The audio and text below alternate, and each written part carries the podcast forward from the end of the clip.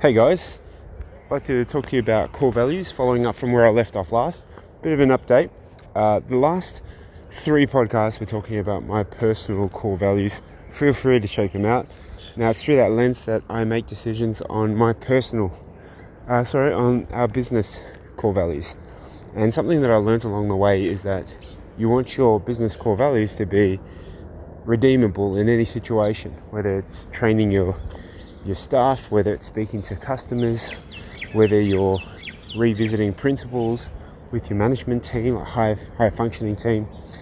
You want to make sure that these are core values that rings true in any setting. So, core value number one, there's four of them. Core value number one is hard over easy. Doing the hard things first, whether you're trying to lose weight, if you're trying to pick up a new skill, if you're trying to you know, avoid something, having a hard conversation with your partner, disciplining your kids.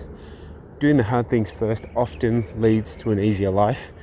And, you know, that cliche of live the easy, do the easy things first, live a hard life versus doing the hard things and having an easier life. So that's my physios for today. Core value number one for business hard over easy.